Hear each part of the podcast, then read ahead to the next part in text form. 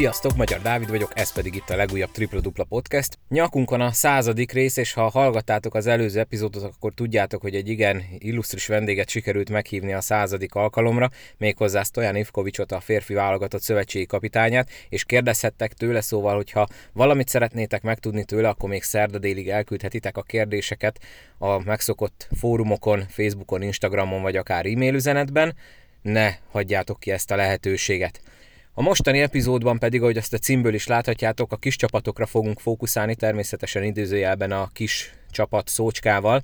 Először majd Beck Ferenccel, az Oroszlány Sportegyesület elnökével fogok pár szót váltani az ő szezonukról, ami igen csak jól alakul eddig, hiszen az OSA 5-4-es mutatóval a tabella első felében tanyázik, és legutóbb például a Debrecent verték meg hazai pályán. Utána pedig dr. Mohácsi Máté, a Nyíregyháza ügyvezetője fog csatlakozni hozzám és Csabához, és a Nyíregyházáról fogunk természetesen sokat beszélni, hiszen Zsinorban negyedik győzelmüket aratták Zalaegerszegen, egy 0-6-os kezdés után igen szépen ível felfelé az ő pályájuk is, úgyhogy Mátéval fogunk erről beszélgetni, meg persze még sok más témáról is, úgyhogy mindenképp hallgassátok végig a podcastet, és mindenképp iratkozzatok fel a podcastre abban az alkalmazásban, amelyikben hallgatjátok, legyen ez akár Spotify, Apple Podcast, Google Podcast, vagy bármilyen másik alkalmazás, mindenképp nyomjatok rá a feliratkozás gombra, vissza tudjátok hallgatni természetesen a korábbi epizódokat is az említett platformokon. Ha webben keresztül szeretnétek hallgatni, akkor a www.podbin.com oldalt kell gyakran látogatni, illetve elmenteni a könyvjelzők közé, illetve hogy értesüljetek az új epizódokról, ahhoz az is kell, hogy a podcast Facebook oldalát lájkoljátok, az Instagram oldalt pedig kövessétek, például a már említett kérdéseket is itt lehet elküldeni Stojan Ivkovics felé ezen a két fórumon. Na de ennyit a szolgálati közleményekről. Először tehát Beck Ferenccel fogok beszélgetni néhány percet, utána pedig Déri Csaba és dr. Mohácsi Máté fog csatlakozni hozzám, hogy megbeszéljük, mi történt az elmúlt héten, úgyhogy jó szórakozást kívánok hozzá. Nagyon jó szezont fut az oroszlány, úgyhogy köszöntöm itt a podcastben vendégként Beck Ferencet, az Oroszlány Sportegyesület elnökét. Ferenc, először is üdvözöllek, és köszönöm, hogy elfogadtad a meghívást. Hát ö, szerintem, gondolom nálatok is inkább teli van a pohár, mint hogy félig üres legyen, ugyanis 5-4-jel álltok, de a szezon elejé két vereség után nagyon jó formában lendültök, és egyelőre úgy néz ki, hogy minden szép ott oroszlányba. Eddig ugyan nem sok szó volt rólatok itt a podcastben, de most ugye, hogy megvertétek a Debrecen, bár lehet, hogy már ott tartunk, hogy hazai pályán ez nem is akkora meglepetés, most már muszáj rólatok ismét beszélni. Hogy vagytok, milyen a hangulat? Először is köszönöm a meghívást, és én is tiszteltek köszönöm a, a kosárlabda szerető közönséget. Jól vagyunk, köszönjük. Lépésről lépésre építjük magunkat. Ugye most már november van, azért már ilyenkor várható, hogy lehessen némi értékelést mondani a, a csapatról. Én azt gondolom, hogy, hogy haladunk, bár még mindig nem tudtunk teljes egészében egyetlen egy meccsre sem kiállni, mindig van egy kisebb vagy nagyobb sérülés, ugye Marci hiánya azért, azért az jelentős, de, de meg tudtuk oldani azt a részét, hogy, hogy megfelelő helyen legyünk a bajnokságban.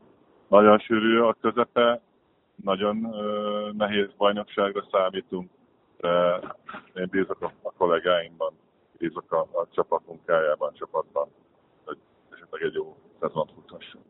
Ahogy mondtad, ugye nagyon sűrű a mezőny, ugye kiemelkedik a Falko meg a Szolnok, de utána szinte fordulóról fordulóra akár több helyet tud előre vagy hátra mozogni egy adott csapat. Ugye ti most 5-4-es mérleggel jelenleg nagyon stabilan ott álltok, hogy meg lenne a Magyar Kupa 8-as döntő. Ugye két évvel ezelőtt, amikor feljutottatok, és ugye talán akkor beszéltünk utoljára itt a podcastben, akkor is ugye nagyon jól álltatok újoncként, csak ugye a Covid azt a szezont azt kihúzta sajnos a történelemkönyvekből. Most jelenállás szerint mi a cél? Módosult-e így kilenc forduló után, hogy ugye hova kell kerülni, csalódottak lennétek-e, vagy te csalódott lennél, hogyha nem jönne össze a legjobb 8-13 forduló után? Hát egy, egy, egy sportoló mindig a legjobb eredményt szeretné elérni. Az Egyesület vezetése is azon van, hogy a legjobb eredményt tudja elérni a csapat.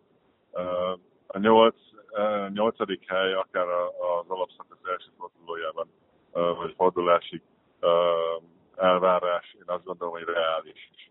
Tehát ennek a csapatnak azért én azt gondolom, hogy ez egy reális elvárás. Lehet, lehet, szeretnénk meglepetést okozni, szeretnénk az idei szezonnak a meglepetés csapata lenni, de rengeteg munkát kell még beletennünk, és lépésről lépésre haladunk. Mérkőzésről mérkőzésre készülünk. Nem foglalkozunk több dolgok. Van egyébként olyan mérkőzés, amire így visszatekintve, most nyilván elsősorban a vereségekre gondolok, sajnálod, vagy sajnáljátok, hogy úgy alakult, mert ugye van itt nektek hosszabbításos vereségetek Kecskeméten, de ugyanakkor van ugye hosszabbításos győzelmetek Kaposváron, van olyan, amire esetleg egy kicsit így, így keserű szájízzel gondoltok vissza, hogy esetleg az a meccs az még hiányozni fog a végárszámolásnál? Igen, jól ráéreztél, a Kecskemét az egy fájó vereség. Igyekszünk majd az itthoni visszavágón visszabeadni a a csorbát. Mondtad, hogy ugye keveset voltatok még teljes csapattal. A nyár egyik nagy bombaigazolása legalábbis szerintem ugye a hozzátok kötődik. Molnár Márton sikerült ugye Debrecenből oroszlányba csábítani, viszont hát ugye talán ha nem csal az emlékezetem, rögtön az első mérkőzésen ő, ő ki is dőlt a sorból. Ez így igazából inkább arra kérdeznék rá, hogy mi újság Marcival, ugye már régen nem hallottunk róla, hogy hogy áll az ő fel, felépülése, mikor láthatják újra szurkolóitok őt a pályán, hiszen gondolom nyilván alapembernek igazoltátok, és ez azért ott a, a szezon elején eléggé felülírta a csapatépítés, illetve az egész csapat stratégiát. Abszolút ebben is ráéreztél.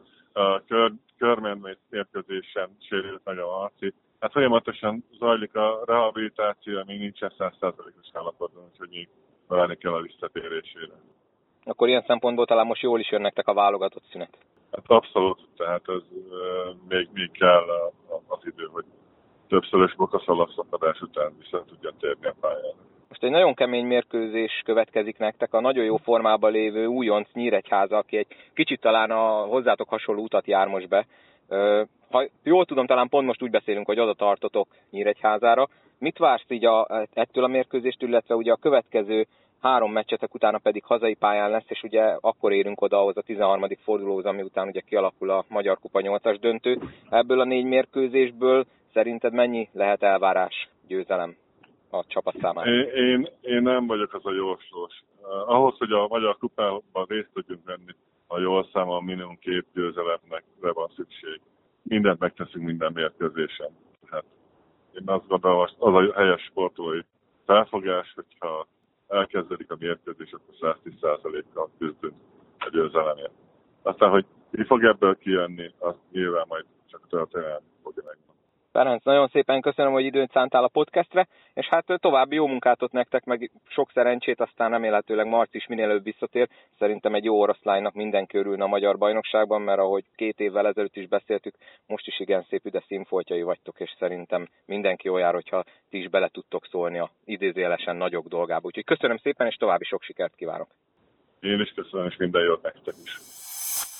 Köszöntöm a podcast hallgatóit. Ugye, ahogy a podcast címéből is látszik, nagyra törő kis csapatokról van szó, természetesen a kis csapatokat idézőjelbe érteni, és hát az egyik olyan kis csapat, akiről most beszélnünk kell, és a vendégünk is hozzá csatlakozik, a Nyíregyháza. Csaba, ugye mi már nagyon sokat beszéltünk itt a podcastben a, a zetéről korábban. Most a Nyíregyházáról is beszélni kell a zetével kapcsolatban, mert ugye a negyedik győzelmét szerezte meg Zsinórban az újonc, és hát Zalagerszegen sikerült nyerni ezzel kicsit még mélyebb gödörbe taszítva a zetét. Nagyon röviden, Csaba, ez neked mekkora meglepetés volt, hogy a Nyíregyháza nyerni tudott Egerszegen? Hát mindenképpen a, az ETL-t választuk esélyesebbnek a, a hazai pályáján, én ott voltam a mérkőzésen, és ráadásul még sikerült látni még egyszer a, a Youtube-on a, a mérkőzést. Meg is néztem, mert érdekes volt, és vitatkoztam is a mérkőzésre kapcsolatban egy-két dolgon. Na most itt nagyon fontos tudni azt, hogy a Nyíregyháza már nem az a Nyíregyháza, aki az évelején kezdett. A, a, azzal, hogy a, igazolták a Suarez nevű centert, lett a Nyíregyházának szerkezete, egy nagyon mozgékony, kívül kint bent játszó magas emberről van szó, aztán a litván játékos, akit én előzetesen nem vártam, hogy ilyen jó teljesítményt hoz, itt 13,1 pontot dobott és 14 volt csinál meccsenként, ez 10 meccs alapján.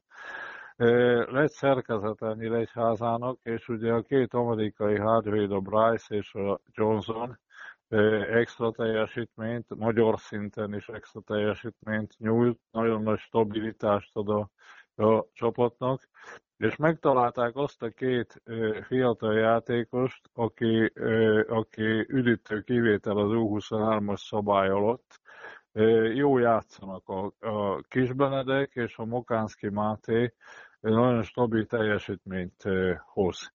Na most a Nyíregyháza jó szériában van, nagyon stabilan játszik, és tulajdonképpen őrájuk is lehet mondani azt, hogy szervezett védekezés, megvannak az egyéni elemeik, és minden esetben szinte be tudják fejezni dobással a, a, a támadásukat, és nem lehet őket leindítani. Az Alaegerszegnél el kell mondani, hogy, hogy a, az Alegerszeg játékosai közül a három amerikai hátvéd, aki adja a csapatnak az elejét, mind a három valamilyen sérüléssel bajlódott, a Wilson nem is játszott, Parks meccs közben sérült meg, de egyébként meg sérült játszott, és a Guyton is komoly problémákkal küzd, lehet, hogy az ezen a héten már nem is játszik, és az edző nem használta a, a Harris-t, tehát a Teos is nem használta a Harris-t, a Nyíregyháza nagyon profi módon az ETN nincs jó formában, nincs jó szériában. A Nyíregyháza nagyon okosan, jól kihasználta az ETN-nek a gyengeségeit. Mindenképpen jár nekik a gratuláció, és hát én azt kívánom nekik, hogy folytassák a szériájukat. Most otthon játszanak, ugye négy győzelemnél vannak, otthon játszanak az oroszlánya, nagyon-nagyon kemény ellenfél lesz és ha realizálják a hazai pályát, akkor utolérik a, a, az oroszlányt, tehát a mezőny első feléhez a stabil középmezőnyhöz foglak csatlakozni. Én ehhez gratulálok nekik, illetve üdvözlöm a Mátét, és gratulálok neki még egyszer. Így van, a podcast mai vendége dr. Moácsi Máté, a Nyíregyházának a hát GM-je, vagy elnöke, vagy milyen pozícióban vagy te tulajdonképpen, és akkor üdvözöllek, Máté. Üdvözöllek, köszönöm a meghívást, Csabát is üdvözlöm, örülök, hogy tudunk egy kicsit beszélgetni, és én is szoktam hallgatni, amikor idő engedi a podcasteket, és gratulálni is tudok hozzá, mert tényleg sokszor olyan ö, ö, témákról beszéltek, ami talán egy kicsit kényesebb, kínosabb, de ezzel az őszinteségével, ami, amivel Csaba szokott reagálni, ez tényleg sokszor, ö, sokszor jól jön szerintem. Ö, visszatérve a pozíciómra, hát tulajdonképpen én a, annak a KFT-nek vagyok az ügyvezetője, az Érsport KFT-nek, aki üzemelteti a többek között a Hübner Nyíregyháza Blue Sharks-ot, de most nem mennék bele itt a szövevényes dolgokba, tulajdonképpen igen, egy, egy, egy GM-ként vagy general managerként funkcionálok úgymond a, a csapaton belül. Először is köszönöm szépen a dicséretet, másodszor meg ugye mikor legutóbb beszéltünk, akkor pont egy ugye kényes téma volt, amiről nem biztos, hogy korábban lett volna szó, ugye tavaly, amikor még játszottál. Hát most sokkal ö, jobb témákról van szó, hogy már Csaba ugye belengedte. Én is gratulálok a szereplésetekhez. Az lenne az első kérdésem, hogy amit Csaba mondott, hogy ugye érkezett hozzátok Suárez centerbe, és hogy lett szerkezete a csapatnak. Valóban csak ennyi múlott, mert ugye az első hat mérkőzésetek ugye vereséggel ért véget, de hát ugye az újoncok általában azért kicsit nehezebben veszik fel a ritmus, talán ugye pont az Ose volt a kivétel kettő szezonnal ezelőtt. Tényleg ennyi múlott egy játékos beillesztésén, hogy elkapja a fonalat a csapat, vagy volt valami más is a, a háttérben? Hát ha nagyon akarom egyszerűsíteni, akkor persze azért nagyon sokat számított, de több tényezős a dolog. Szerintem a legfontosabb az, hogy nem kezdtünk el pánikolni, és nem volt világvége hangulat. Én erre azért figyeltem is, mert azért őszinte leszek, miután de talán nyilatkoztam is ezt, miután elbuktuk ugye a két hazai fontos mérkőzés, még szerkezet nélkül, center nélkül a, a, a Pécs, illetve a Kecskemét akkor ezen reálisan látva volt azt hiszem egy szolnok, egy Falkó meccsünk, most hirtelen nem is jut eszembe, melyik volt, de majd kijavítasz. Szóval, még, még az Alba, még az Albával, igen, ott Alba, az Alba Szolnok Szombathely hármas volt, igen. így van, így van. És akkor azért láttam én, hogy, hogy ebből egy 0-6 ez, ez simán kisülhet, és akkor ugye az élet is adta ezt a lehetőséget a Tóth Geri távozásánál, hogy lépni kell, és megnyugtattam a csapatot, hogy, hogy menjünk bele ezekbe a meccsekbe, próbáljunk meg nyerni, próbáljunk meg kicsit építkezni, edzeni, Ugyanezt mondta Pető Ákos vezetőedző, illetve a szakmai stáb is, és alapvetően sem vagyok ilyen büntetéspárti, meg, meg megszorításpárti, de nem is lett volna még persze indokolt az év elején. Úgyhogy félretettük a pánikot, elkezdtünk dolgozni, azt gondolom, hogy vezetőség szinten megteremtettük annak a lehetőségét a támogatóink segítségével, hogy tudjunk hozni egy ötödik régiós, és természetesen a Suarez érkezésével teljesen új dimenziók nyíltak meg, mint támadásban, mint védekezésbe. Ad egy olyan stabilitást, külső játéka van, de hát nem is kell bemutatnom, szerintem őt sokan látnak már a meccseinket, vagy, vagy tudják, hogy miről beszélek. És Sopronban meg elkezdtünk egy jó szériát, és akkor szépen abból építkezve most ott állunk, hogy négyből négy, és megyünk tovább. Hozzáteszem, a földön kell maradni, és továbbra is a bemaradás a cél.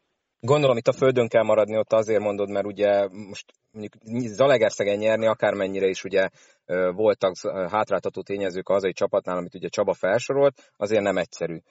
Ugye Sopronról tudjuk, hogy rengeteg sérültjük van, de akkor is azt is idegenbe meg kellett nyerni. Viszont a körmend elleni hazai győzelmetek azt szerintem az, az, az kalapelmelést érdemel mindenképp.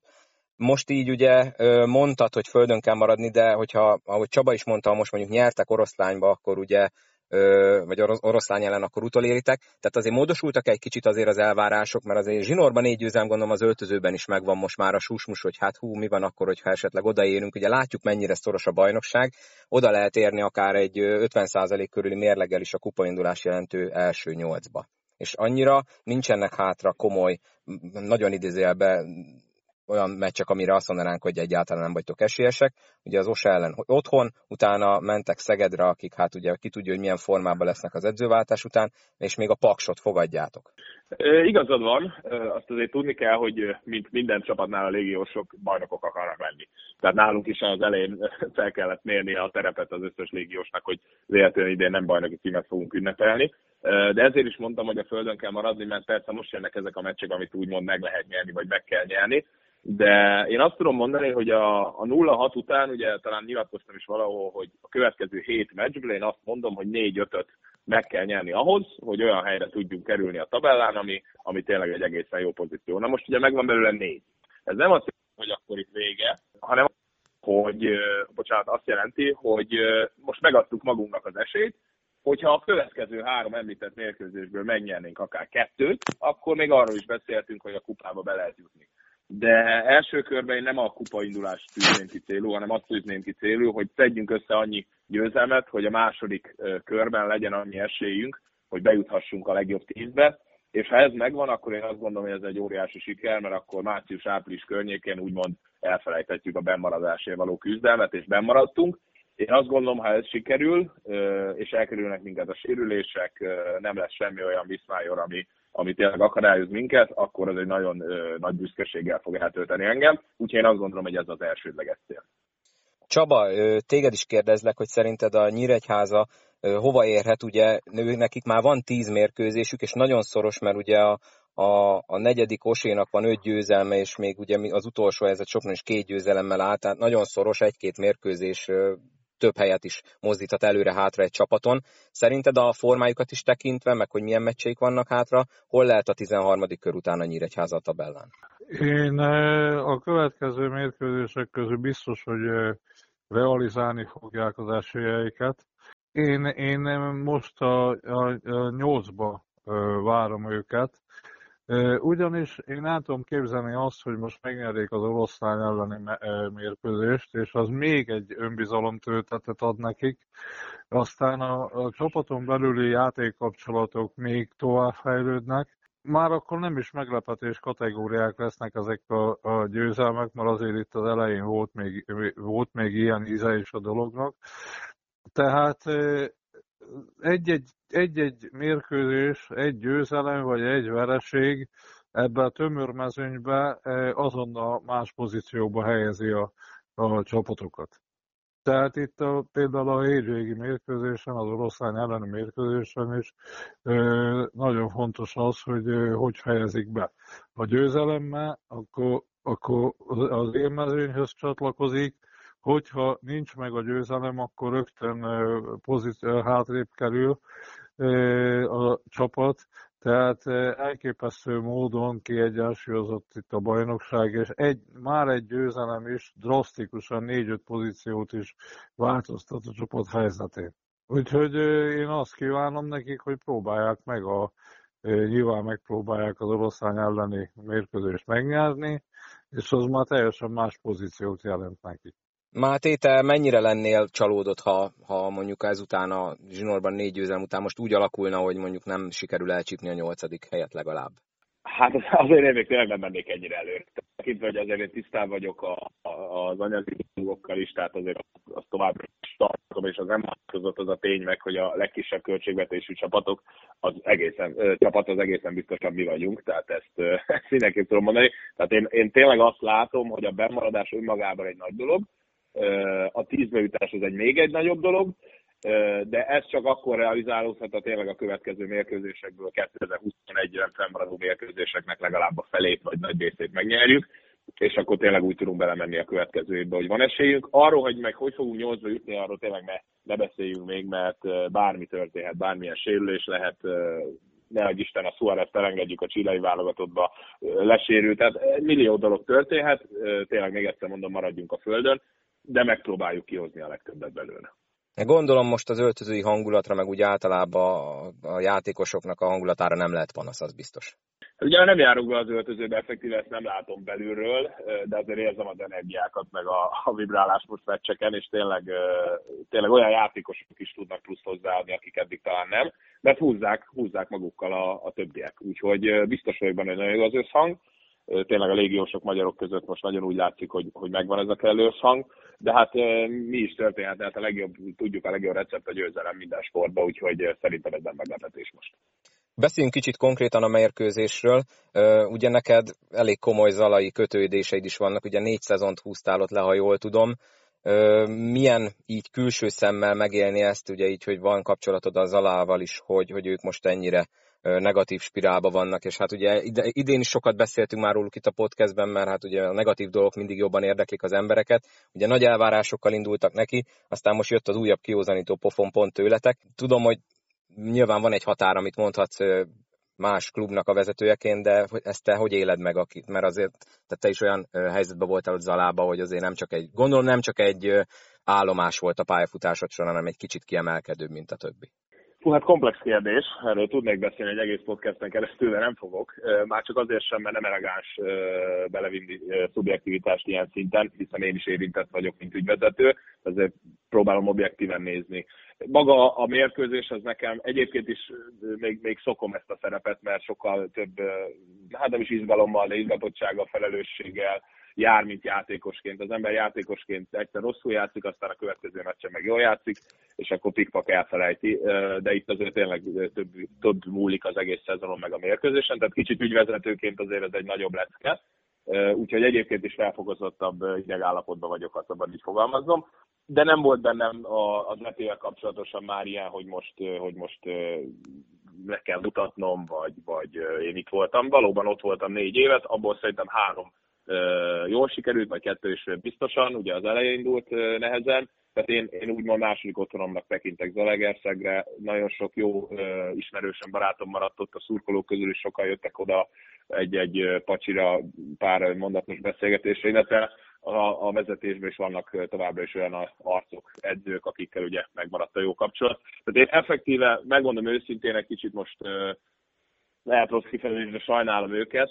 Azt, hogy hol és mit rontottak el, pedig azt nem az én tisztem megítélni, megvan a véleményem. Én biztosan másképp csinálnék bizonyos dolgokat, de még egyszer mondom most azért, mert mi nyertünk négy meccset, ők meg kikaptak, és rossz szériában vannak, nem lenne elegáns itt nekem bírálni bárkit. Úgyhogy én tényleg tisztes szívből kívánom az Alegerszegnek azt, hogy ne a kiesés ellen küzdjenek, hanem, hanem próbáljanak meg a, a klub nevéhez méltóan szerepelni. Menjünk akkor tovább, és akkor Máté marad velünk természetesen a podcast hátralevő részére, mert az ő véleményére, meglátásére is kíváncsiak vagyunk. Csaba, hozzád szegezem először a következő témát. Van nekünk két olyan csapatunk, akik szintén ugye a múlt meg a név alapján többre lennének hivatottak, most viszont nagyon rossz formában vannak, ez a Sopron és a Paks. Ugye Sopronban rengeteg a sérült, Pakson ott ugye viszontagságos a, a pályahelyzet is, meg minden egyéb. Van-e bármilyen remény még nekik, vagy, vagy ez az a két csapat, akiről talán kimondhatjuk, hogy lehet, hogy már most elment a szezon. Ugye a Sopronnak volt egy hétközi vereség ez Szegeden, a Paks pedig hétvégén Kecskeméten kapott ki viszonylag simán. És ugye mind a ketten ott a tabella végén szerénykednek 2-7, illetve 2-6-os mérleggel. Két teljesen különböző történet. A, a Sopron egyértelműen annak köszönheti a, a helyzetét, hogy nem áll rendelkezésére az elképzelt csapat. Tehát azért ne felejtsük el, hogy Sopronba volt most olyan mérkőzést, ahol a legjobb játékosok a Borisov, akinek egy tétsérülése van. Most bocsánat, egy hosszabb időszak óta a Borisov nem áll rendelkezésre, az amerikai irányítójuk, aki egy nagyon-nagyon jó játékos, ugye szintén sérülés miatt szerződést bontottak. Jós Levente, akit magyar játékosnak vittek, még, még nem vette fel a munkát, szintén sérülés miatt. A Supola megsérült, őnek azt hiszem lábboka törése volt, ez már ugye négy játékos, aztán a, a halászákos többször volt sérült, és a, a legjobb képességű fiatal játékosuk, a U20-as kerethez tartozó játékosuk, a Fazekas egyáltalán nem állt még rendelkezésükre, úgyhogy most megerősítették a, a csapatot, hozták a Ricky McGill, igen. Ricky, Ricky McGill, aki nagyon-nagyon jó játékos, teljesen más dimenzióba tudja ten, tenni a csapatot, és a Quincy Dix is kezdi fölvenni a, a, a bajnokság ritmusát, ugye ő Svájcba edzett, játszott, úgyhogy a Sopron, hogyha összeáll, és rendelkezésre állnak a játékosaik. Én szerintem ők egyáltalán nem adták föl. Én tőlük a, a válogatott szünet utánra válok, válok stabil teljesítményt. És bárkit meg tudnak venni bármilyen pályán, hogyha ez a, a rendelkezésre álló játékosok mind fognak játszani. Na most, a Paks Voltam én is ilyen szituációban, amikor nem volt termünk, és amikor utazni kell az edzésre is, ugye ők szexádra utaznak oda-vissza.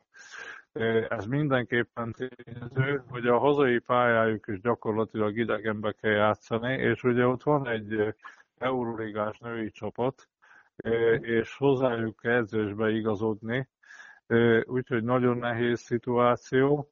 Aztán újonc, Magyarországon újoncnak számító szlovén edzőjük volt, aki szerintem nagyon sok mindenben nem mérte fel a magyar bajnokság elejét ilyen igazán elhúlt képbe. Nem tudom, hogy a, a, a, a paksor rendelkezésre álló emberek mennyit tudtak neki segíteni. Aztán későn állt össze a, a, a paksnak a kerete, illetve ne felejtsük el, hogy szoros meccseket is játszottak, ahol, amiből nem jöttek ki jól, és náluk is volt nagyon sok sérülés. Tehát én még ebb, a bajnokságnak ebben a fázisába ez igaz, hogy nem szerepelnek jó, de nem írnék le senkit. Én elképesztő módon kíváncsi vagyok arra, hogy ilyen szituációkból, mert amikor süt a nap, tavasz van, minden szép, mindenki rendelkezésre áll, a csapat nyeri a mérkőzéseket, akkor vezetőként is és edzőként is könnyebb a munka, sőt más a hangulat, másképp jönnek edzősre játékosok. Én nagyon kíváncsi vagyok, hogy a Sopron is és a Paks is, a játékosok és az edzői szakmai stábok hogy reagálnak most. Tehát amikor nehéz szituációban valaki föláll, és tovább megy, és elkezd nyerni, azt én nagyon nagyra tudom értékelni, úgyhogy ezt várom mind a két csapattól, hogy, hogy álljanak bele. És amikor teljes lesz a, a keretük, akkor jönnek a győzelmek is, én szerintem. Máté, szerinted ez a két csapat, akit így most kiemeltem, mennyiben értesz egyet azzal, amit Csaba mondott? Nehéz vitatkozni, és nem is akarok Csabával, ebben a kérdésben teljesen igaza van, hiszen a Sopronnak felsorolta a hiányzóit, fél csapattal azért nehéz elvárásokat megfogalmazni, meg, meg folyamatos sérülésekkel. A Pakstál talán nem annyira találták el a légiósokat, de ott is van sérült, ott van a terem probléma. Róluk én is viszonylag kevesebbet tudok, így nem játszottunk még velük, viszonylag kevés mérkőzésüket láttam. De amit Csaba is mondott, hogy egy idő után azért el fognak kezdeni összeállni és mérkőzéseket nyerni. Bár amennyire így utána néztem, és megnéztem a sorsolásukat, hát nem egyszerű egyik csapatnak sem a következő három-négy mérkőzés, most itt nem sorolnám föl, de azért Szolnok ellen, Körmend ellen, Ose ellen, Falko ellen játszanak, Debrecen ellen, tehát nehéz lesz mind a kettőjüknek, de meg fog ez fordulni, én azt gondolom, tehát a Paks és a Stopra is szépen, szépen el fogja kezdeni, kezdeni majd szépen a győzelmeket gyűjteni. Viszont a szezon végén valakinek pedig ki kell esni, úgyhogy nagyon remélem, hogy azok nem mi leszünk. Szóval tényleg, amit, amit le lehet vonni így konzekvenciaként, hogy senki sem mehet biztosra, és ez a bajnokság valóban megmutatja azt, hogy mennyire kompetitív, és bárki bárhol. Csabának volt itt az előbb egy olyan megjegyzés, hogy ugye a, a Paksi edző talán nem mérte föl rendesen a magyar bajnokságnak a, a helyzetét. Ugye ezt szintén sokszor beszéltük már annó, még mikor Fofó is itt volt, hogy ugye milyen kevés a magyar edző és hogy ugye hozzák ide az olyan edzőket, akiknek lehet, hogy fogalma nincs a magyar bajnokságnak a, a mibennyéről, meg a mikéntjéről. Ugye nálatok Pető Ákos maradt a, a vezetőedző, nálatok volt-e egyáltalán, felmerült az a gondolat, hogy más edzővel kéne neki menni az első osztályú bajnokságnak? Kiavítalak, mert nem Pető Ákos maradt, hanem Pető Ákos érkezett tehát ő, ő is friss, friss edző, ő nem volt ugye itt, ő az Albakobnál volt másodedző. Vagy Jaj, tényleg, elnézést, igen, volt igen időzavarban vagyok. Hogy, de Nyíregyházi, tehát Nyíregyházi nevelés, itt nevelkedett sokat, itt nyert utánpótlásbajnokságot, és akkor elkerült az Albához, de nem itt van a lényeg. Én igazából bíztam benne, tehát én láttam a kvalitásait, tudom, ismerem ezer éve, én azt gondoltam Ákosról, hogy megérett arra a szerepre, ami, ami, ami, ami most látszik, hogy szerintem meg is érett, hogy átvegyen egy, egy kisparot, dolgozott komoly edzőkkel, utánpótlásba végignyert mindent, és én az a típus vagyok, aki, aki inkább szavaz bizalmat egy kvázi kezdő magyar edzőnek, mint, mint leakasztja polcról egy 26. fajta nemzetiségű valakit. Ezt természetesen most mondom úgy, hogy bejött, úgy látom, hogy bejött, de ettől még a, a Paks edzőjeről nem tudok ilyen szempontból véleményt mondani, mert ennyire nem vagyok benne. Azt tudom, hogy Szlovákiába elért jó dolgokat. Más kérdés, hogy a szlovák bajnokságot azért nem lehet összehasonlítani most már a magyar, magyar ligával, tehát ez a paksi vezetőség felelőssége, azt gondolom. Akkor egy kicsit másképp teszem fel a kérdést, nektek esetleg volt-e a kalapba külföldi edző, ajánlottak-e be esetleg olyan külföldi edzőket, aki, aki ugye nem volt még Magyarországon, mert gondolom ez is úgy működik, mint a játékosoknál, hogy amikor valaki elkezd edzőt keresni, akkor nyilván ugye ügynökségekkel veszi fel a kapcsolatot. Persze, persze, persze, hogy ne. Tehát mi ugye viszonylag későn kerültünk olyan állapotba, hogy elmondhatjuk magunkról, hogy első osztályba fogunk indulni, hiszen sokáig tartott a másodosztály döntője, de, de rengeteg ajánlatot kaptam, hogy ne, tehát szinte keletről nyugatra nagyon sok ország. Edzői, menedzserei mai napig egyébként, tehát ez teljesen normális, hogy ilyenkor az ember megkörnyékezik, de, de még egyszer mondom, én nekem Ákos volt a fejembe, tehát ő volt az első, akivel leültem, és, és pikpak meg is állapodtunk, de hát kellett ahhoz, ahhoz, hogy feljussunk, kellett ahhoz, hogy azért összeálljon az a az a szponzoráció, az az anyagi bázis, ami azért arra engedett következtetni, hogy nem, nem egy 0-26-os csapat leszünk. De még egyszer mondom, tehát vele sikerült megállapodni, illetve elégedett voltam a Boris tavalyi munkájával, hozzájuk érkezett Szolár Gergő Ákos javaslatára, erőnléti edzőként, úgyhogy ez a része viszonylag hamar lezajlott nálunk. Mindig örülünk, hogyha magyar edzőkről tudunk beszélni a hazai bajnokságba.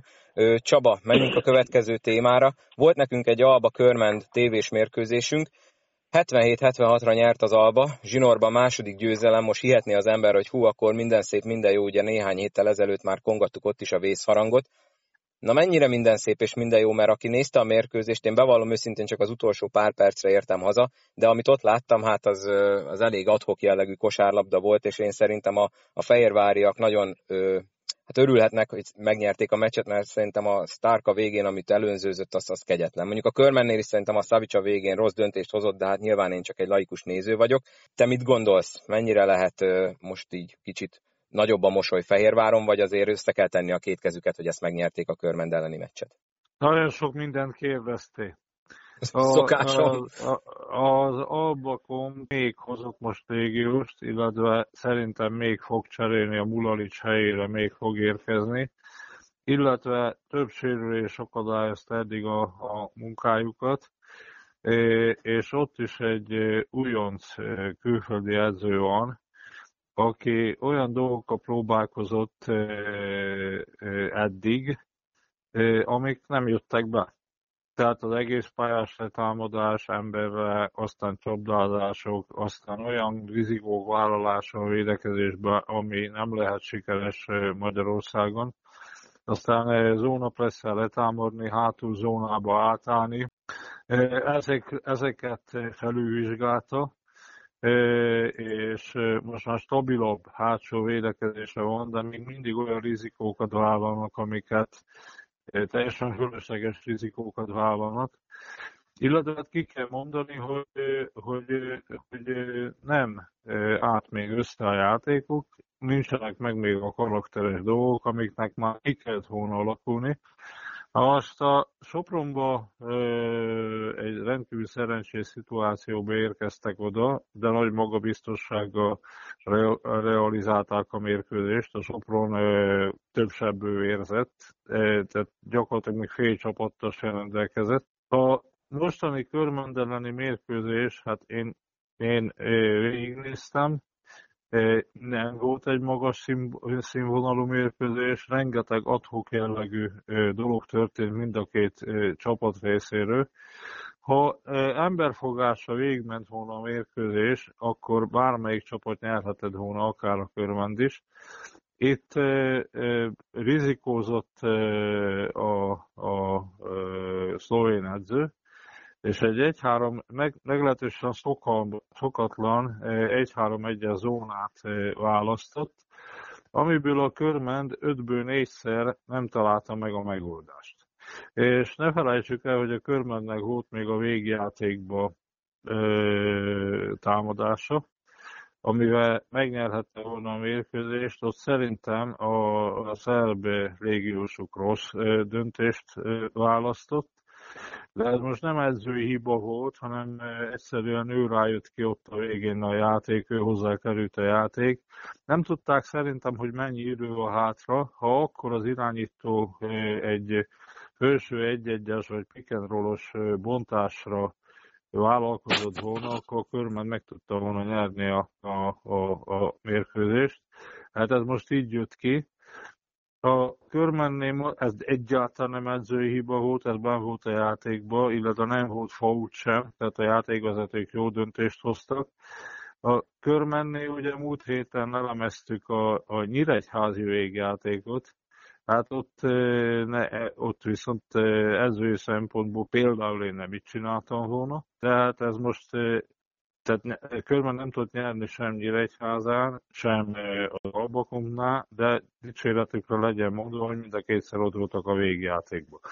Albakom szerintem, visszatérve a kérdés második felére, hozott egy nagyon hasznos amerikai nigériai állampolgárságú centert, aki tapasztalt. A, azon a poszton, ahol a Mularics van, a nemzetközi piacon a menedzserüldnek ajánlatait eh, nyilván eh, látva, akár extra eh, klasszist is lehet hozni a magyar bajnoksághoz viszonyítva.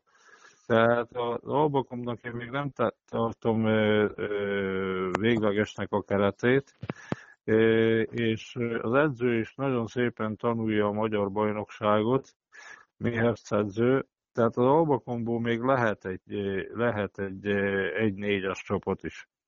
De már a, a Magyar Kupa részvételért harcolniuk kell. Tehát most mennek Kaposvárra, aztán azt hiszem van még három mérkőzésük decemberben a, a egy, első 13 fordulóból, tehát ő nekik még kettő-három mérkőzést kell nyerni ahhoz, hogy bejussanak a Magyar Kupában négyből. Igen, ráadásul három jó. idegenben is lesz, tehát nekik három idegenbeli meccsük van még hátra. Nem jó szituációban vannak, de hát ilyenkor mutatkozik meg, hogy egy csapat milyen képességekkel rendelkezik.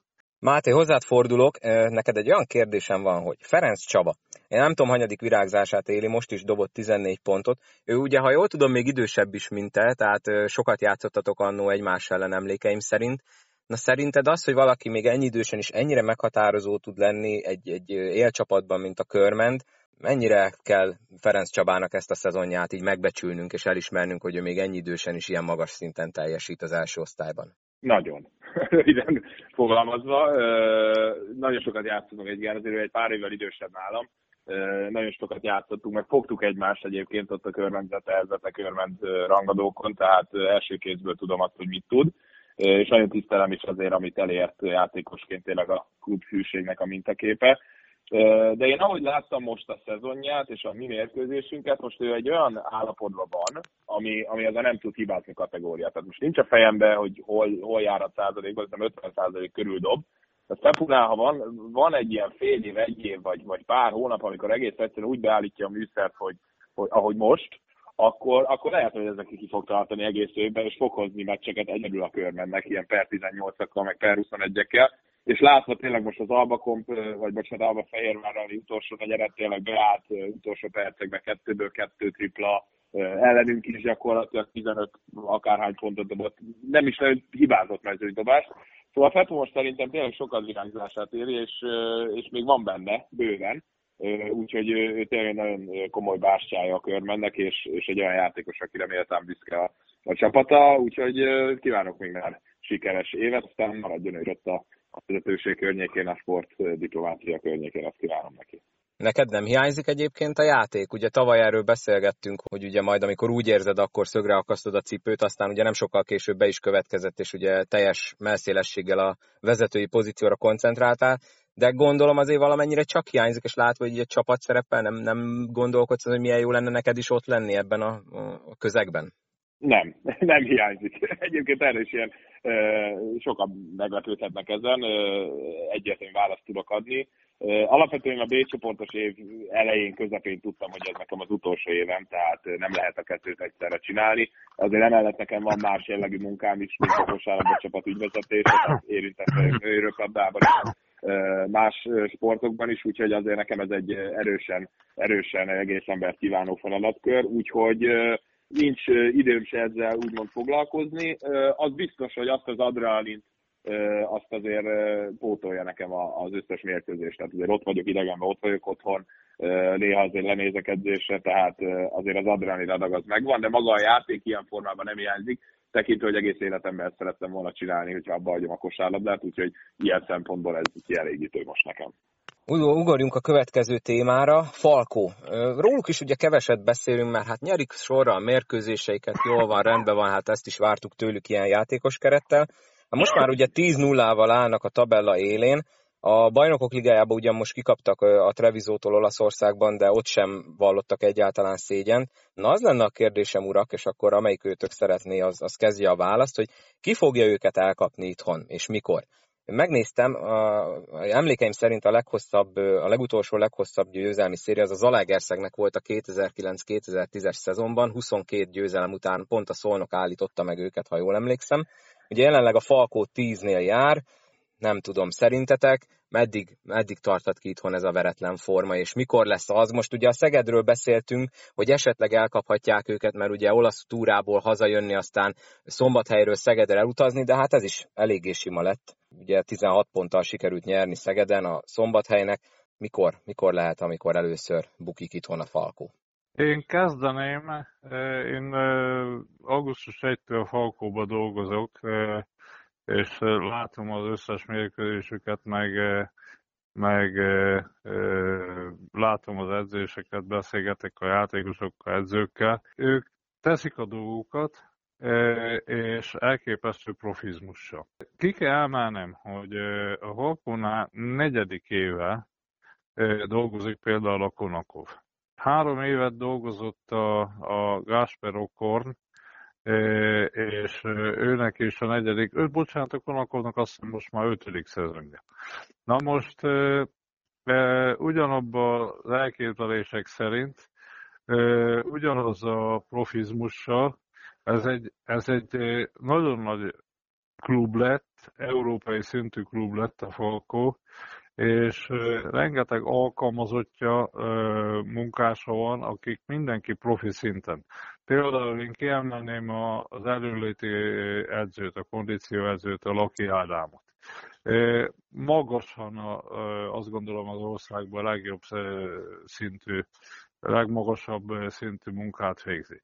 Aztán a Falkónak gyakorlatilag hat magyar játékosa van, hat válogatott, felnőtt válogatott magyar játékosa van, és még az U23-as játékos, a Somogyi Ádám is olyan játékos, aki teljes jogga lehetne, ha nem lenne U23-as szabály, akkor is lehetne. És a Falkónak most már harmadik szezonja Champions League-be játszik, felnőtt válogatottak a játékosai, tehát egy nagyon-nagyon értékes csapat alakult ki, értékes mag alakult ki, és mivel, hogy azok a klubok, itt gondolok, a, a, akiknek van anyagi lehetősége erre, itt gondolok a Szolnokra, a Debrecenre, és az Albakompra, akik igazán vetétársaik tudnának lenni, nem olyan szinten, nem úgy építkeztek, ahogy a lehetőségeik engedték volna, tehát nem látok vetétását a Falkónak az idén.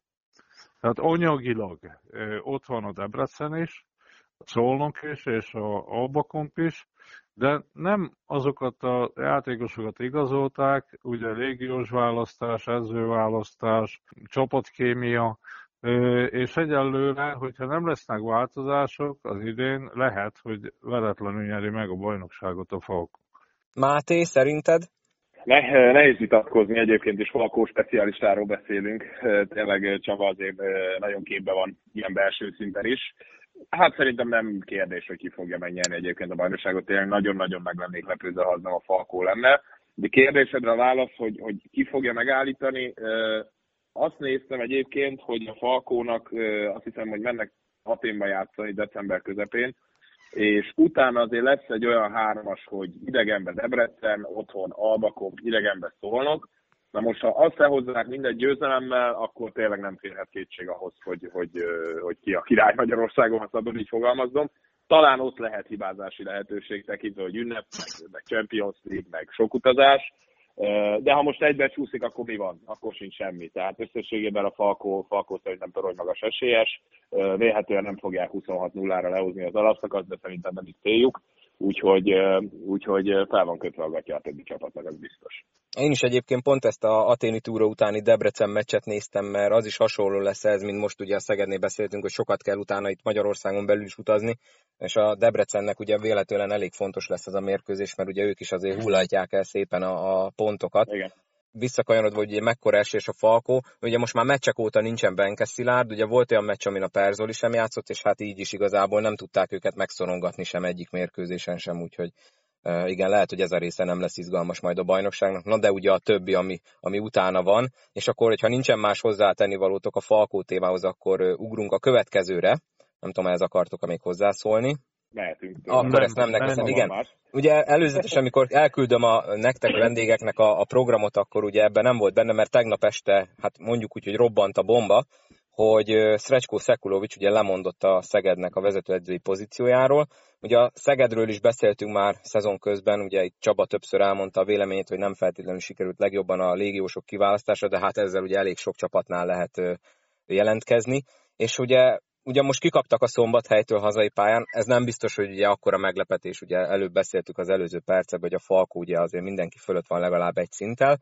Előtte magabiztosan verték a Sopron, tehát úgy, meg előtte a Paksot, tehát úgy nézett ki, hogy talán elindulnak fölfelé, és akkor robbant tegnap a bomba, bár ezt már lehetett egy picit sejteni a, a Falkó meccs utáni sajtótájékoztatóból, ugye ott már Szrecskó mester elhintette, hogy, hogy nem biztos, hogy ezt így együtt kell folytatni. Csaba, hozzád fordulok első körben, hogy mennyire lepődtél meg ezen, és hogy esetleg van-e valami háttérinfód, mert én olyanról is olvastam, nyilván ugye a fórumokat helyén kell kezelni, hogy elvileg fel volt Szekulovicsnak ajánlva, hogy cserélhet légiós. Tehát, hogy el nem, hisz, nem hiszik az ottani turkolók, hogy ez lehetett az ok, mert hogy volt rá lehetőség, hogy cseréljen légióst. A szegedi vezetőkkel is azért van kapcsolat, amiről hát azért a mai szakértős közök azért képbe kell legyek. Föl lett ajánlva a Szekulovicsnak, hogy cserélhet légióst egyértelműen, és én szerintem az Alston és a Burns, Hunt, bocsánat, nem üti meg azt a szintet, amit a tavaly a Zseletovics és a, a Dike képviselt.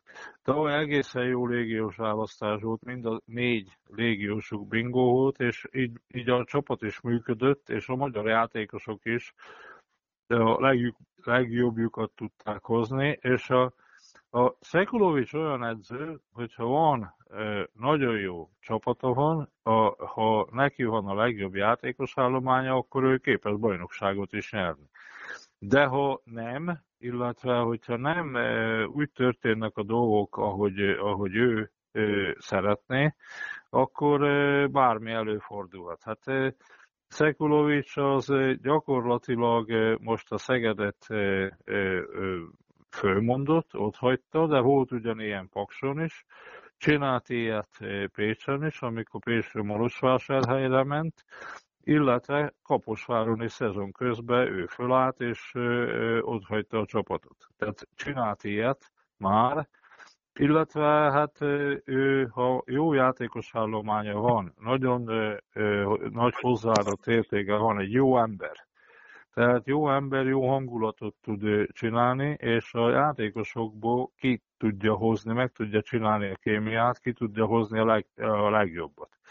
De őnek is voltak olyanok, amikor nem sikerültek, sőt, hát mit tudom én, Falkónál is volt az első ciklusában, amikor szerződés bontott vele a Falkó eredménytelenség miatt, vagy Morosvásárhelyen is volt ilyen, tehát ő, ő is, mivel hogy edzőként ismerjük, megjárta a hadok most ez történt, ő nem látott, nem érzett, tehát teljesen világosan nyilatkozott, ő azt nyilatkozta, hogy elfáradtam.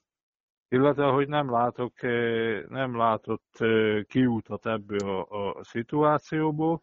Ez még mindig becsületesebb, mint hogyha valaki csinálná a, a dolgát hitehagyottan, és nem mondaná ki. Ez egy világos kommunikációhoz, és a Szeged nyilván a házon belül megoldotta a dolgot, nyilván régióst kell cseréljük, cseréljenek, és kíváncsi vagyok. Én nem látok bele semmilyen ilyen összeesküvés elméleteket, hogy máshonnét megkeresték, meg hogy azért tette szabaddá magát, hogy el tudjon menni Zalaegerszegre, vagy Debrecenbe, vagy Sopronba, meg ilyeneket. Vagy hallani, Fehérvárra, mert ott is a Fehérvári szurkolók is egyből Fehér, elkezdték. Fehérváron már volt, volt ő edző, éppen a mostani GM-nek is, ha jól tudom, volt a Simon Balázsnak is volt edzője, a munkája nem sikerült, illetve közepesen sikerült, ez 2008-9 körül lehetett, a Falkó után ő Fehérvárra ment. Na most ezek, ezek összeesküvés elméletek, plegykák, én szerintem ő teljesen becsületes döntést hozott, korrekt döntést hozott, ő úgy érezte, hogy, tehát szó szerint azt mondta, hogy ő elfáradtam, és hogy nem látott segítséget, és hogy másik edző, valószínű más impulzust fog közölni a csapattal, és hogy szerintem sok szerencsét kívánt, és fölállt. Én ezt így értelmezem. Máté, te, aki ugye vezetőként nyilván ugye monitorozod a többi csapatot, egy vezetőt, egy, egy ügyvezetőt ilyenkor ez mennyire tud sokkolni, mert ugye azt nyilatkozta a, a dr. Kardos Péter, ugye, hogy váratlanul érte őket Szekulovicsnak a lemondása. Na most ilyenkor mit lehet tenni ilyen helyzetben egy ügyvezetőnek? Igen, sok dologban egyébként nagyon egyetértek Csabával, hogy mégis visszatérve egy-két mondat elég, hogy én is inkább ezt a fajta hozzáállást becsülöm, vagy, vagy fogadom el inkább, mint aki, aki őszintén beláll, és azt mondja, hogy gyerekek nem tudok többet segíteni, vagy, vagy elfáradtam, vagy, vagy, vagy ennyi volt benne mint, mint ahhoz, hogy, hogy valaki úgy ragaszkodik a székéhez, vagy a fizetéséhez, vagy bármihez, tényleg évekig, hónapokig, ami, ami nem indokolt. Ettől függetlenül nyilván azért Fecskó nagyon sok csapatnál volt edző. Nem tudom, hogy hány légiós akar cserélni, nem tudom, hogy mit engedélyezett neki a, az ügyvezető vagy, vagy a vezetőség, de azért azt is látni kell, hogyha mondjuk Fecskó bele akart nyúlni, és a három-négy régiós is le akart cserélni, az véletlenül a Szegednél nem fér bele tehát ilyen szintig én nem látok bele a dolgokba, de, de talán még egy fokkal tényleg ez korrektebb, hogy azt mondja, hogy akkor, akkor én ezt nem tudom tovább csinálni, függetlenül attól, hogy igaza van Csabának, volt már ilyen a Szecskó pályafutása során, de aki Szecskóval együtt dolgozik, az meg tudja, hogy ez így működik. Tehát szerintem zsákban macskát senkit nem vett, senki nem vett vele, és ettől függetlenül a tavalyi évért hálával tartozik neki a klub, mert, mert extra eredményt hozott, de azt is látni kell, hogy ugyanolyan büdzséből, vagy picivel több büdzséből, amit én megint csak kívülállóként mondok, mert véletlenül azért a Szegednek nem lett dupla akkora a büdzséje. Néha nem nyúl bele úgy az ember a légiósokba. Tavaly nagyon belenyúltak, nagyon extra volt a kohézió a, a magyarokkal együtt, most nem nyúltak bele nagyon, és tényleg, tényleg lehet, hogy cserélni kell, és Szecskó már lehet, hogy azt mondta, hogy, hogy jó, akkor én ebben már nem mennék bele. De egyébként visszatérve az eredeti kérdésre, nem könnyű feladat, viszont talán így, hogy most jön a válogatott szünet, és van idő készülni, van idő egy kicsit rendezni a sorokat, azért a Szeged nem nincs akkora pánikba szerintem meg káoszba, tehát azért van három győzelmük, erős hazai pályájuk van, és ha egy-két légiós lecserélnek, én nem gondolnám, hogy, hogy nagyon nagy gondjaik lesznek. Talán még rosszul hangzik, de jókor is jött, ha, ha valamikor ez jókor jöhet, így a válogatott szünet előtt, mert van idő lépni, bár sosem egyszerű legalább egyel több magyar edző lett, most ha idéglenesen is, ugye Simándi Árpád lett idéglenesen a vezetőedző. Így van, így van, így van. Még egy annyit hagyd tegyek hozzá, és akkor ezt így kérdezem tőletek, hogy szintén ugye olvastam szurkolóktól, hogy Ugye a légiósokat ő választotta ki, ha jól tudom, talán Csaba, ezt te is mondtad annó, hogy ugye ő csinálta meg a légiós választást. Tűnhet-e úgy, hogy most akkor ugye ő hibázott, és akkor ennek ellenére elhagyja a süllyedő hajót? Akik ezt mondják, szerintetek azoknak van igazsága? Én úgy tudom, hogy egyértelműen megemelték a, a, légiós, a Szegedi klubvezetés, megemelte a légiósokra vonatkozó anyagi keretet. Tehát az idén lényegesen magasabb összegből egyértelműen a Stretchkónak kellett választani régiósokat, senki nem szólt bele, az ő döntése volt. A klubvezetés és a Stretchkó közös döntése volt az, hogy elinduljanak a FIBA kupába. A a FIBA kupa én, az én érzésem szerint több tízmillióba került. Tehát a Szegedi klubvezetés a tavalyihoz képest megemelte a légiós kontingensre vonatkozó pénzügyi kereteket, és bevállalt egy több tízmillióba kerülő FIBA kupa selejtezőt, ugye el kellett menni nekik játszani Krasnojarskba. Na most meg lett emelve a, a, a, a keretösszeg a, a légiós kontingensre, pluszba be, belejött a, a FIBA kupa.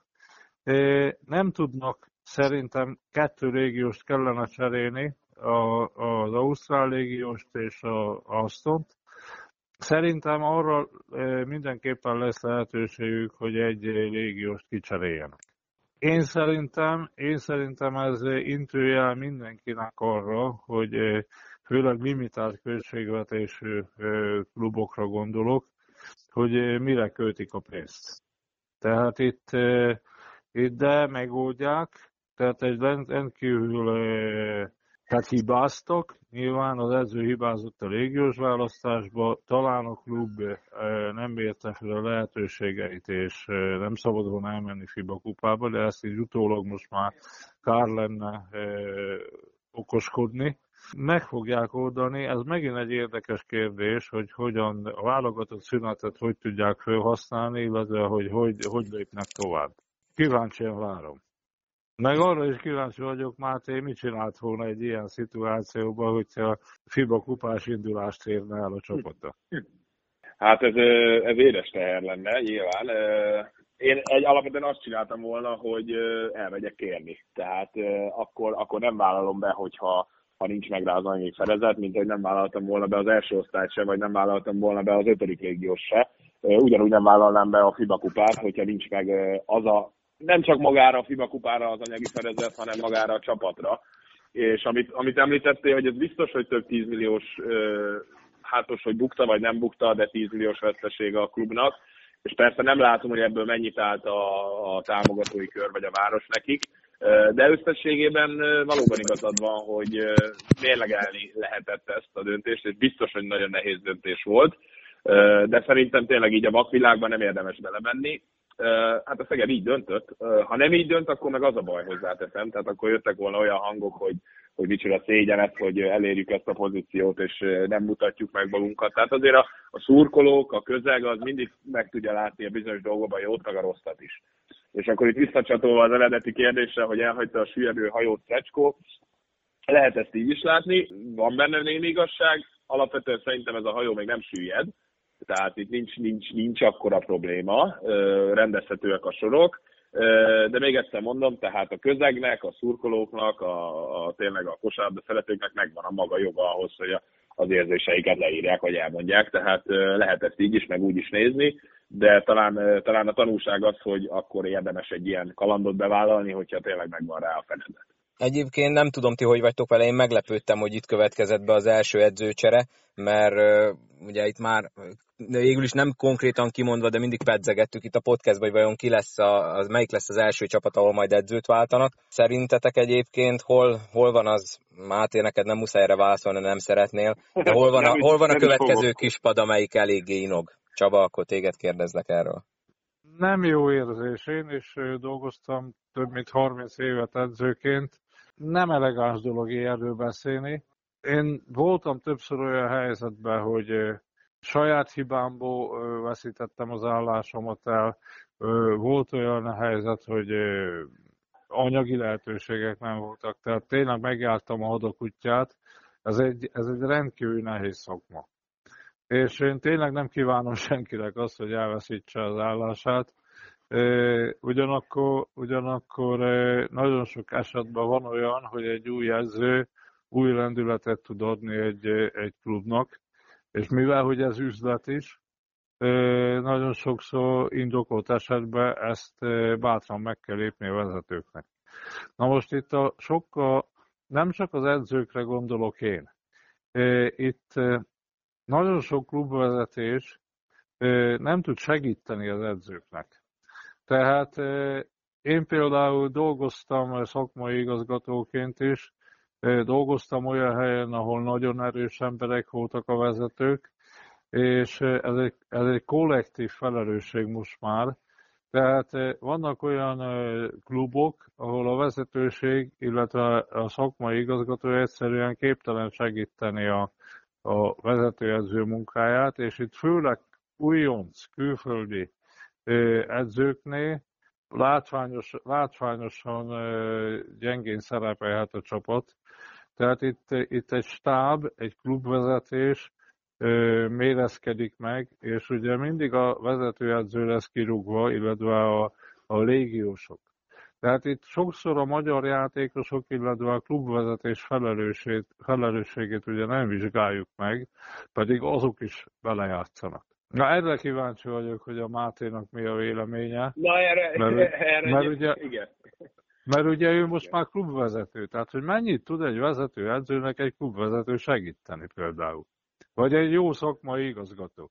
Nagyon sokat. Tehát nekem meggyőződésem az, hogy nem kell beleokoskodni feltétlenül, meg nem kell megmondani, hogy jó, nyilván nekem az esetem más, mert én még tavaly benne voltam, kosaraztam, tényleg, tényleg itt van mögöttem, tehát, de ettől függetlenül nem, hogy mondjam, nem, hogy szofisztikáltan fogalmazok, tehát nem beszélek bele a, a szakmai munkába.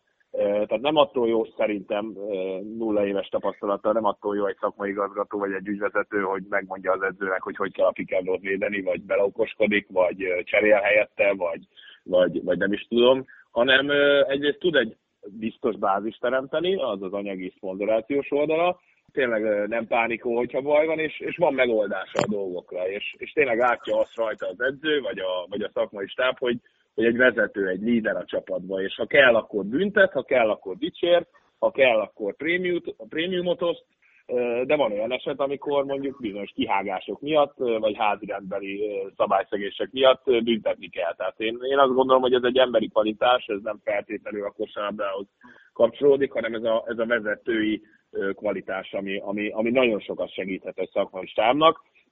Természetesen az összhang az meg megint más kérdés, hogy hogy tudnak különböző nációjú emberek együtt dolgozni, és még véletlenül sem akarom ezt kiegyezni arra, hogy most magyar valaki vagy nem magyar valaki, viszont összességében nagyon, nagyon egyetértek veled, még szóval objektív külső szemlélőként, hogy igen, vannak látványosan ilyen, ilyen kapcsolatok Magyarországon, vezetőség és edző vagy szakmai stáb között, amik, amik nem működnek, és ez nem feltétlenül mindig az edzők felelőssége, Szóval ilyen szempontból én, én, én abszolút egyetértek veled. Nagyon jó és érdekes dolgokat mondhatok, a kérdésemre ugyan nem válaszoltatok, de nem haragszom meg emiatt. inkább akkor ugorjunk az utolsó... Gondolom, gondolom, de akkor inkább ugorjunk az utolsó dologra, amit ilyenkor mindig megcsinálunk, Ugye a következő forduló, a válogatott szünet előtti utolsó teljes forduló áll előttünk a tizedik szám szerint, és akkor ki melyik mérkőzést várja. Hozzáteszem, hogy lesz egy tévés meccsünk szombaton, méghozzá a Debrecen-Szeged mérkőzés, pont ugye a Szegedi edzőváltás után meglátjuk, hogy még egyelőre nincs hír légiós cseréről, hogy akár az ugyanaz, ugyanazon kerettel mennyire tudnak máshogy szerepelni, mint eddig. Máté, hozzád fordulok, Nyíregyháza Ose Lions ez evidens, szerintem ezt hagyjuk nyilván ezt a mérkőzést várod, de akkor így objektív szemmel neked melyik mérkőzés lenne a legnagyobb csemege, hogyha mint szurkoló választanál egyet a előttünk lévő fordulóból? Uh, jó ez a bajnokság, és tényleg minden meccs, ti is mindig kijelentitek, hogy minden meccs egy rangadó a maga nemében. Uh, hát most persze a körmet szólnak az az, de tényleg én, én inkább azokat a mérkőzéseket szeretem, uh, most akkor legyen ez egy alsóházi meccs, mint akár egy Zete Pécs, hogy mennyire tud, vagy a Sopron mennyire tud visszajönni a Kecskemét ellen.